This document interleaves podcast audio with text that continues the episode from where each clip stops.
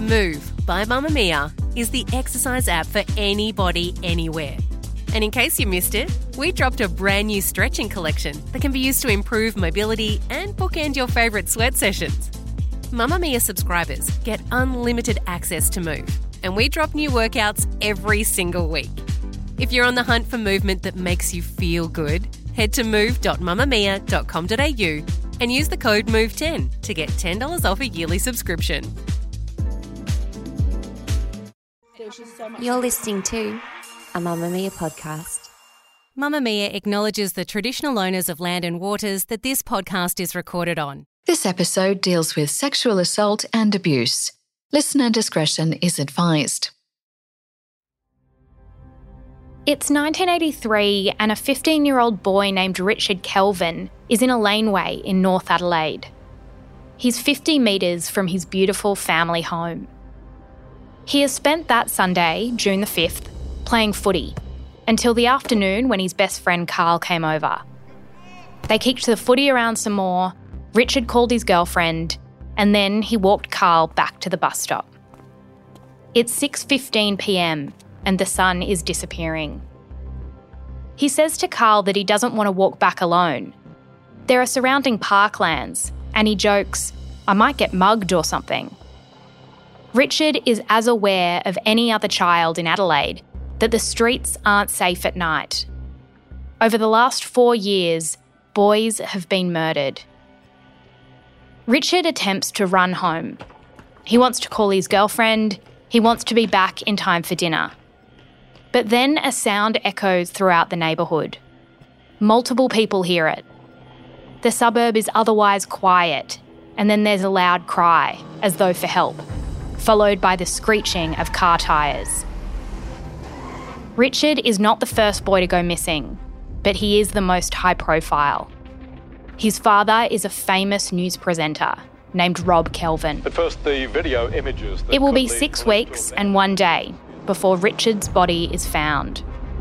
For most of that time, he was alive. It's a tragedy of unimaginable scale. He is the fifth murder victim that we know of, ranging in age from 14 to 25.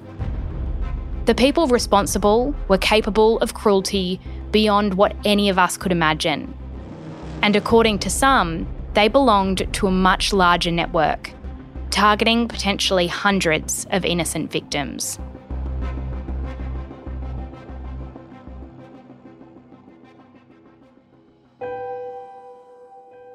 I'm Jessie Stephens, and this is True Crime Conversations, a Mamamia podcast exploring the world's most notorious crimes by speaking to the people who know the most about them. In today's episode, I'm speaking with Walkley Award winning journalist Debi Marshall. Debi has a special interest in Australian true crime stories and has written eight books about a number of cases around the country, including the Claremont and Snowtown serial killings. Her latest release, Banquet, tells the untold story of Adelaide's family murders.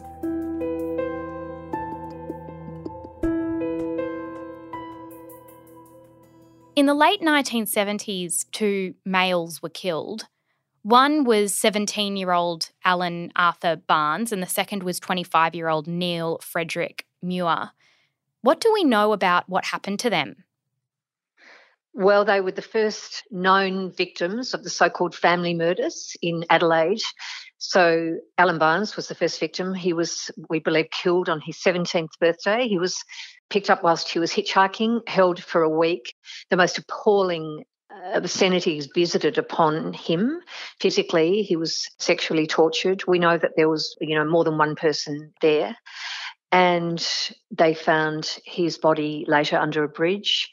Neil Muir was the second victim. He was 25. He was from a, a, lovely family, but he'd become a bit of a drifter and a heroin addict. But he was trying to get off the gear. He was trying to straighten his life out. But, you know, he wasn't travelling really well. He disappeared in 79. His body was found in two garbage bags, chopped into little pieces the following day. Nobody has been convicted for either Alan Barnes's murder or Neil Muir's, but that was just the beginning of what is known as the family murders. Were those two cases tied together at the time? Did they have such similarities that police thought, okay, these are perpetrated by the same group of people? Yes, it does. And one of the clear indicators was the sexual torture that was visited on these men. And as you see, as we go through, you know, the further murders that happened in the 80s as well. Can you describe a little bit about what Adelaide was like in the 1970s, the sort of backdrop of these cases? So Adelaide in the 70s was under the premiership of the very controversial, very colourful, now known very gay, Don Dunstan. He hadn't come out then. He was married. His second wife actually died very young of cancer. But before he died, he was living with a young man. But what happened under him, because he was a gay man, he wanted to liberalise South Australia, bring it out of its fusty, musty, mothballed state and bring it kicking and screaming into the 1970s, which he did in an incredible way. He had some amazing reforms, and one of them was to legalise homosexuality. As much as that was a wonderful thing, parts of society that were human vermin came out of the woodwork. And they were, in some way, sort of protected under that liberalisation. And it's part of that, you know, the pedophilia and the sexual abuse of young men that we later see in the family murders. Into the early 1980s, there were two more victims a 14 year old and an 18 year old. Were their murders connected to those previously in the late 1970s? Was there a similar pattern emerging here? Yes, there was. Absolutely, with the picking up. So the pattern was that boys were abducted, apart from Alan Barnes, who we know to be hitching. We don't know what Neil Muir was doing. They were abducted, they were drugged, the same drugs were found in the boys' system. And we're talking heavy hitting drugs here, Mandrax, which was not even legal by then, uh, that was used in, in the war, you know, for people who were shell shocked so that they would try to wipe out the memories of how ghastly it was being at the front. So this was the drug that was used to knock out these poor boys. Then they were held captive, and the coterie of creeps, as I call them, who orbited around Bevan Spencer von Einem, who was a benign looking bookkeeper. He couldn't quite cut it as an accountant. Lived at home with mummy. You know, to the outside world during the day, he was a very straight, conservative man who loved his mother, went to Tupperware parties, musical shows, etc. At night, he crawled the beats around Adelaide, which pivoted along the Torrens River, and he would find his victims. He picked them off in his headlights. And we know that there were something like 200 young men who were drugged and sexually assaulted and let go. Von Einem was the only person convicted of the family murders. So four of them shamefully remain unsolved. And we also know that he did not work alone. How did police know that, that he didn't work alone? What evidence was there that there were multiple men involved? Well, we know that Von Einem, and I know this firsthand because I spoke to one of Von Einem's former friends, a guy called Lewis Turter, who I chased to Sydney. Lewis Turter himself told me what Von Einem would do, that the boys would be brought to his house. He was a drag queen by his own admission, and there were other people there who were transitioning, men transitioning to women. And these boys were sexually abused and let go in the morning. So they form part of that 200. And we know that this is the same MO that happened with the boys in the family murders and that Von Einem was responsible for that. Why were they called the family? Trevor Kipling, who headed the family murders investigation, went on a commercial television show and said, you know, they behaved like one big happy family. It's a misnomer. They weren't family. They were just a bunch of absolutely depraved sexual deviates who got their kicks from abducting, drugging, sexually torturing, and then ultimately killing young men. I mean, I think it's really important that we remember and we always remember that at this juncture, we're talking decades later, four of these murders that we know of, and I'm not convinced that four is the number. Mm. I'm sure, and I've spoken to so many people since the book came out, there may well be more murders.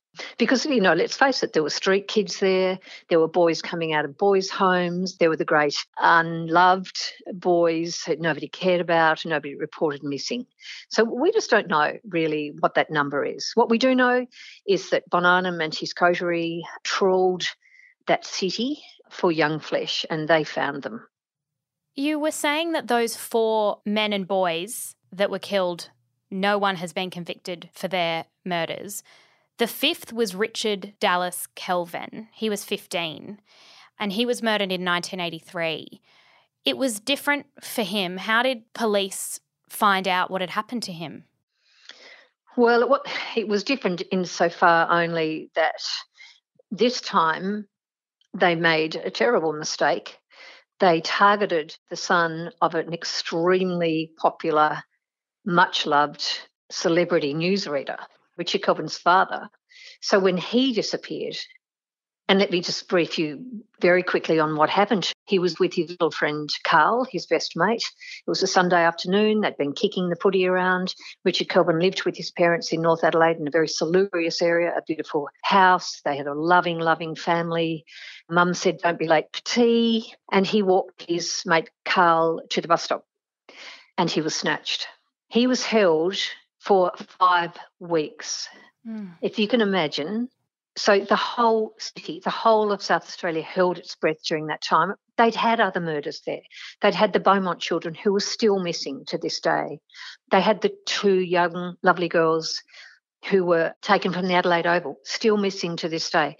Adelaide was no stranger to serial murder, but this was off the scale in its intensity. These were young men who were just snatched from the streets and taken to be used as sexual playthings for these very, very debauched men, which is why I called the book Banquet. I said, you know, it was like they were at a medieval feast. Mm. It was a feasting on young flesh. And also that poet Robert Louis Stevenson said, everyone sooner or later sits down to a banquet of consequences. And when I spoke to Louis Turter, I told him that. I said, Everyone sooner or later, Lewis, sits down to a banquet of consequences. And he looked at me and said, Well, Debi, I guess this is my banquet. It's time to serve all of them their banquet.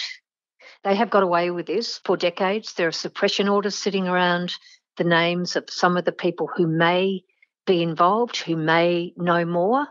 My work on this is not ended, it's just starting. It is absolutely just starting the response I've had from the public has been absolutely overwhelming.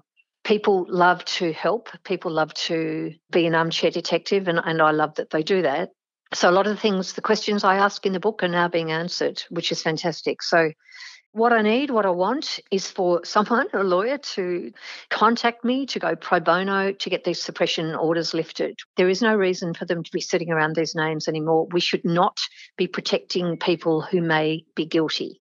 Absolutely. The suppression orders are really interesting because when you started investigating this, you discovered that they had been put in place seemingly to protect alleged perpetrators. It's unclear why else they would be in place. What did you discover about them? Uh, well, they were put in place, yes, to protect the reputations of possible perpetrators, but also to protect the integrity of the trial so that they weren't tainted. But at this juncture, in nearly 2022 with not a charge within Cooey on any of them. Can someone please explain to me why, for example, Lewis Turter, why the police have not revisited that when he's admitted to the sexual abuse of young men? I mean, there are not victims that are coming forward, possibly, but he's admitted to it anyway. And these men were incapable of giving consent because they were drugged to the eyeballs. They had to be carried into the house.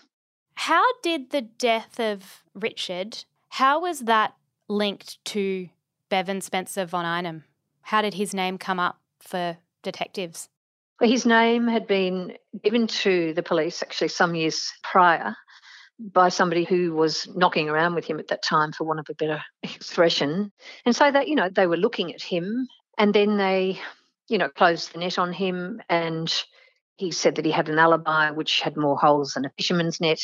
And then he changed his alibi and said, well, actually, he was in my house on that Sunday night, but I didn't want to say that because mm. I didn't want my mother upset. His mother since died. So they charged him with Richard Kelvin's murder. Many years later, 1988, they charged him with the murder of Alan Barnes and another boy called Mark Langley, who was snatched from down near the river when he just had a bit of a blue with his mate and got out of the car and walked off and was never seen again. His body was found, same way the others were. But the thing about von Einem was he never gave up anybody. Hmm. We always thought, well, maybe when his mum dies, he'll talk, but he didn't. And when I got to meet him in prison, I went in twice and I'm the only person who's been in there, you know, outside family members, and even they hadn't been in there for years, for decades. And I found a charming, psychopathic, sly, ghastly individual who wanted to convince me that it was actually Richard Kelvin's fault. My first reaction was I wanted to weep for his victim. And God knows I cried buckets when I was doing that book.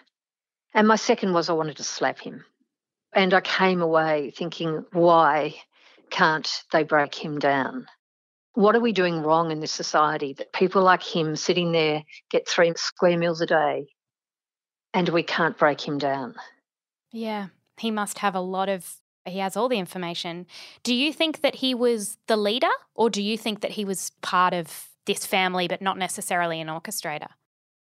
Look, I know from talking to people like Louis Turter that von Einem fabricating his life story, he's re-narrated, you know, the truth. I don't think he had the bottle to be the ringleader. There was a ringleader, clearly. I don't think it was him. I think at the end of the day, he probably led the charge and the hunting party. You know, he certainly acted out his vivid, filthy fantasies. But was he there at the end of the coup de grace? I don't know. What do we know about his upbringing and his backstory? Do we have any sense of his childhood or what led him to these sorts of crimes? So we know that his mother, Thora, who he absolutely adored, she was a lovely woman by all accounts, a church going woman. Bevan was part of a family of four. They lived in suburban Adelaide within radius of the River Torrens, which was his hunting ground, his playground and where the beat started, the famous number one beat, where all the gay men used to go to hook up. His father, however, was a different kettle of fish. He was a, a German man, very stern, very authoritarian, and by an account that I believe, including Bevan's, he, you know, was brutal to not just mum, but to the kids as well. You know, would thrash them with sticks that he'd get from the tree out the back, stinging nettle and whatever. Maybe it was that. I don't know whether I believe that they're born that way, but I certainly think that the nurturing process plays a massive part. He claims he was raped by his dad's friend at the age of seven. Well, it's a very tender age. Mm. It's the age of reasoning. And if that happened, most certainly would have impacted his warped thinking. He says later that he was raped and he went through the car window in a car accident. Well, that would affect his frontal lobe, possibly, and his reasoning and his thinking. But none of it explains why this man was so, so wickedly debauched. If we think, for example, about Ivan Milat, mm. who again went to his grave, you know, keeping his filthy secrets. These people love their power, and particularly, you know, when it comes to sex. Ivan Milat, in anyone's language, was a shocking, shocking human being. But in some ways, this story haunts me more. Yeah. Because those boys were held you know, they were held victim for so long. The youngest boy was 14 years old. And astonishingly, when I was just past deadline for the book, I got an email from a pastor in Adelaide and said, Peter Stogneff's mum wants to meet you. Well, I couldn't find her. I couldn't find the family. I thought, gee, maybe they've died. They'd actually sort of just gone undercover from the media for years. And she'd heard about me and the work I do. And so they flew me to Adelaide that next morning. And she was telling me this terrible story where a friend of hers said to her, you know, a year or so after Peter's disappearance, because they didn't find his body for a year. And she never believed even then that it was him because it had been very badly burnt accidentally by a farmer who was burning off his crops. And this friend had said to her, you know, Lydia, you need to move on now. You need to get a life. And she said, I would like to do that if I had a life, but I don't anymore. There is no life without Peter. You can't imagine that level of grief. No. And one of the things she wanted me to do was to find somebody through my work who would help her exhume the body. She said, I need proof. Give me proof that it's Peter. And, you know, Jessie, when you're dealing with victims' families like this, when you come away from these people, you carry so much of them with you. They never leave me. They wake me at night, they wake me in the morning. And I'm determined to do what I can, but I can't do it alone. I need help. I can't imagine the weight of that responsibility as well, which is what these sorts of investigations are about, is trying to seek justice for the most vulnerable in our community who were not only murdered, as you say, but were tortured for a really long period of time. It is just a type of crime you cannot imagine. You can't fathom it. You, no. It is unfathomable. And, you know, all of the victims' families, Neil Muir's daughter spoke to me for the podcast for the first time. She's never spoken to a journalist. And it was cathartic for her. But she said, Debi, you know, people paint Neil as a heroin addict and a drifter and a loser and a nobody. But he wasn't a nobody. He was my father. Yeah. And it's just the side you don't often hear. No, and I think, you know, and I think it's really important, and I say this all the time. You know, I've been doing this work for decades and it doesn't get any easier, it doesn't get any better. But in terms of the trauma that I go through, you know, listening to the stories, I see so much of it these days where true crime is told as a form of entertainment. Yeah, it's not victim centered, whereas your work I find is incredibly centered on victims, which is where it ought to be with a lens of empathy guiding it rather than salaciousness or, mm. you know, details that people find shocking. I mean, these are ultimately the most human stories. And there's real purpose in your work. Well, thank you. Look, I wrote the book called Killing for Pleasure, which was based on the Snowtown serial killings, the bodies in the barrel. And that was a different side of Adelaide that I was working with then. That was, you know, the side that people don't really want to go to. You know, they don't have the big festival lights there and they don't have the music scene and the, the mm. big restaurants and the, you know, the flash cars. They just live out there in a pretty ordinary fashion, a lot of them. A lot of them, most of them are very, very decent people. Yeah. But, you know, that impacted those communities so much that people turned away. They turned away from the media glare. They didn't want to know. And the amount of publicity it got and the amount of books, you know, coming off the press left, right, and centre about the story. And I remember thinking, who's thinking about the victims and their families here?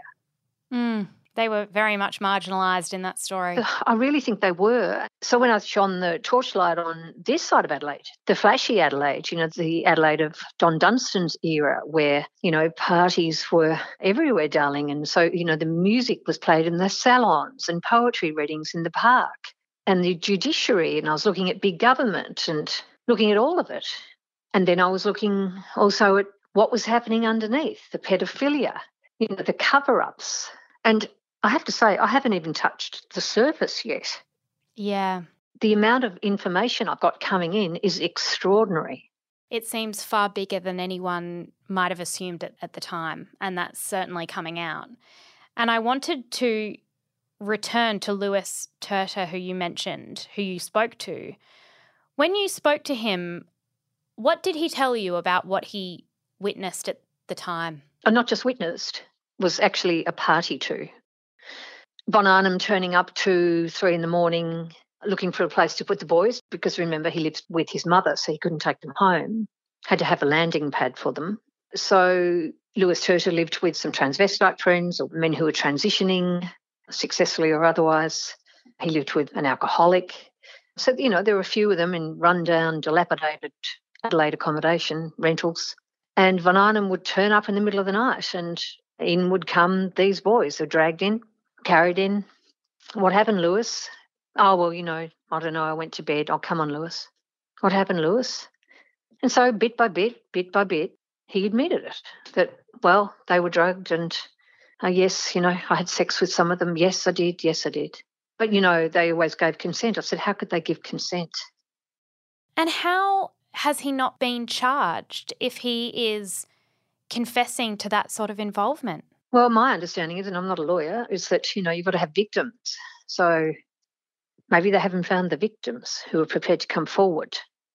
It was actually the work of one very, very clever scientist, a very excitable Italian who I spoke to for the book, he was looking and getting things on a database when you know this was going on and the druggings when the murders were happening and he suddenly realized that actually we've got a match here these drugs that are coming up in the, in the murder victims i've seen that drug before in one of the drugged boys who was not a murder victim who went to police and so that's actually when things really started to gear up that the police then went to look for who had access to those drugs.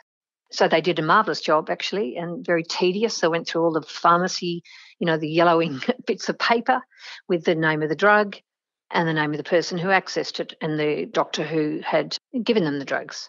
And up came the name, Bevan Spencer von Einem. Mm. And they went, oh, bingo, we've heard this name before. So you mentioned that it was matching sort of other victims who had come forward and who hadn't been killed who had survived that ordeal. Do we have any sense of how many of them there were that might have fallen victim to this sort of torture? About 200. And I would imagine that there would be a portion of those victims who wouldn't come forward to authorities from what we know about, you know, the nature of sexual assault. Absolutely. And that's the problem. Richard Kelvin's little mate, Carl, is not a little boy anymore. He's not 15 he's in his 50s and he's completely broken, absolutely haunted with survivor guilt. Why wasn't it me? Why did they mm. get Richard and not me?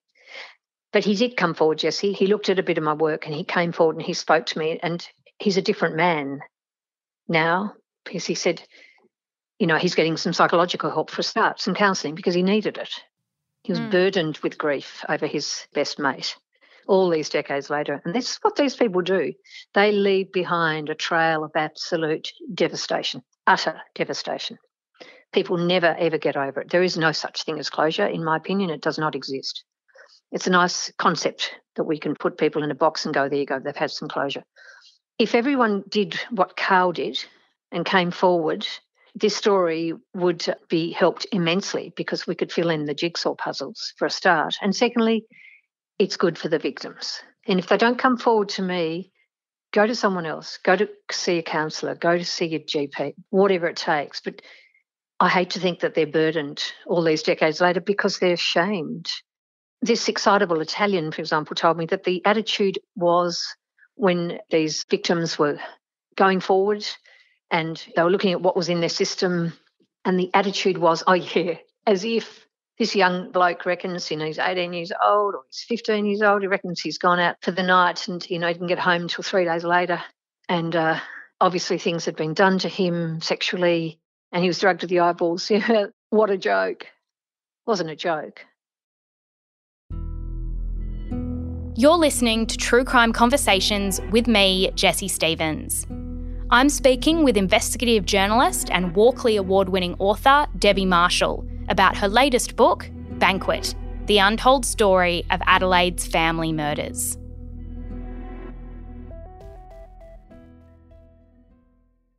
Do we know anything about other potential suspects? Obviously, there are those names that are suppressed. Do the victims' families have any sense of who they think might have been involved as well? Absolutely, yes. And is it someone known to the families or was it someone socially that had a little bit of currency? No, Jessie, these were random, opportunistic attacks. Mm. Think a hunting party. You're out in the car, and some of the people who may be involved, whose names are still suppressed, they probably couldn't be seen in the car as part of the hunting party. So, as I say, were these boys delivered to them like takeaway food? Was von Einem like an Uber driver? Why is it believed that some perpetrators or some people who knew this were potentially high profile or, or did have power and clout? Well, I think because Adelaide's known as the suppression city, South Australia, the suppression state, which has not done that state any favours at all because when you suppress things, you get people with conspiracy theories. So possibly it's that, but also the stories I've had coming in, I got them through the book as well. Some of them are in the book. There were people, high profile people. For example, there was a guy called Rick Marshall, who's now dead, who ran a thing called the Cottage Theatre. And in they went, in their droves, young men, you know, wanting to be on the stage, wanting to be actors, you know, young men with their young dreams, and he shattered them. You know, in in the intervals, he'd rape them, and they'd have to go back on stage. He had the ear of powerful people. Adelaide was a small town, you know. We don't have six degrees of separation. It was about two degrees of separation. Mm. And as I say, you know, it was the old thing you scratch my back, I'll scratch yours. It's my very firm, very strong belief that these murders were not just photographed, but also videoed, that it was part of this dark web before the dark web existed. I think it started, you know, back in the 70s. And I think, you know, certainly, for example, the murder of Derrance Stevenson, which I explore a lot in the TV series, the Foxtel series, he ended up ignominiously upside down in his own domestic freezer. Was he part of that early family? I believe that he was. He was killed just weeks before Alan Barnes was first murdered. Derrance Stevenson may have been, on all accounts, you know, quite popular, urbane, charming criminal lawyer, but his sex parties, his drug dealing, his drug taking. His best mate was a guy called Gino Gambardella, who fled with his children illegally to Italy in February 1980, having walked on a charge of being an accessory after the fact to Derrance Stevenson's murder. Mm. So, you know, it's very complex. The whole story is very complex. And as I said earlier, I'm on the tip of the iceberg. There's a lot of people who know a lot of things.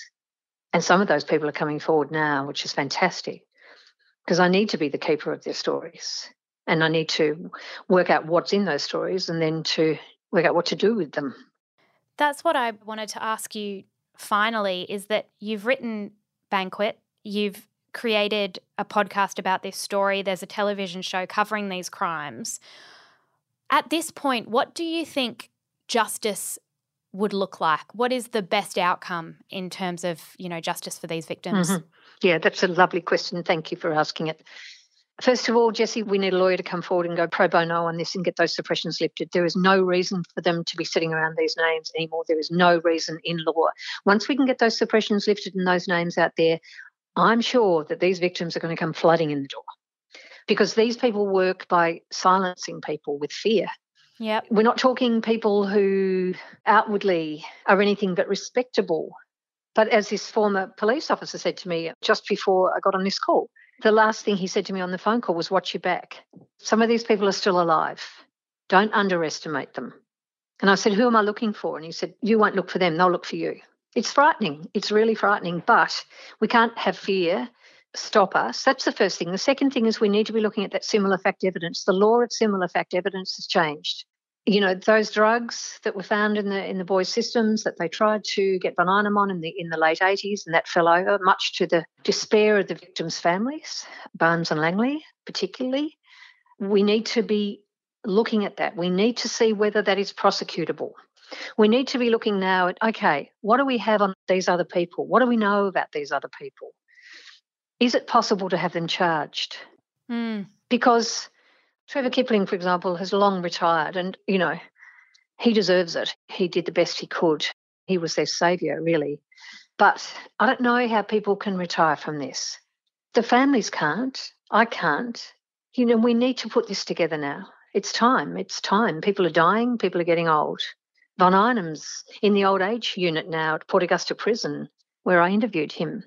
That's a great point. There's people still alive, and there are other cases where they don't discover sort of who was responsible until after they've died, and justice can't be served in that case. Justice is something that the victims' families are demanding now. They're not asking for it anymore, they're demanding it. They want change at the judicial level. Change these laws that protect people who may be guilty, and let's get, as a lovely lawyer in Adelaide said to me, Debi, sunlight is the best disinfectant. Let's get the sunlight in there. It's been in the dark like a mushroom for decades, protecting everyone. And I can tell you, Jessie, doing this work and reading thousands and thousands of pages of court documents and chasing people around the country, chasing Gino Gambardella overseas, where he put his foot in it. He told police that he was nowhere near the murder scene. He said it was a case of no car, no Derrance. I just kept driving. What he told me was, I parked my car and I went up to the door. I said, I'm sorry, I, I thought you told police all those years ago that you weren't there. And he hung up on me. people's memories are fallible, particularly at this juncture, all these decades later. But you know, that's a good thing. It's like Louis Turter. Why did you talk to me, Louis? Oh, well, you know, I know you've got five suppression orders lifted, Debi, and I was one of those names. And I thought, oh, why not? It's time, isn't it? And I said, what would you say to the other people whose names are protected by suppression? He said, I'll get over it. Just come out, come forward. It's time now. Yeah. It's been so many years, and yet still there is just that chance that these people can be charged and convicted. And that's what I really hope comes from your work. And you're exactly mm. right that once people see faces or hear names that are familiar to them, it might give them the courage to come forward and tell their stories. Absolutely. As I said, I've only started. I'm thinking what to do next on this because I will be doing something again. It won't be another book, but it'll be something. Debi Marshall is a journalist, producer for television, and author who specialises in true crime. She's written eight books that have twice been longlisted for a Walkley Award, and she won a Walkley Leadership Award in 2015.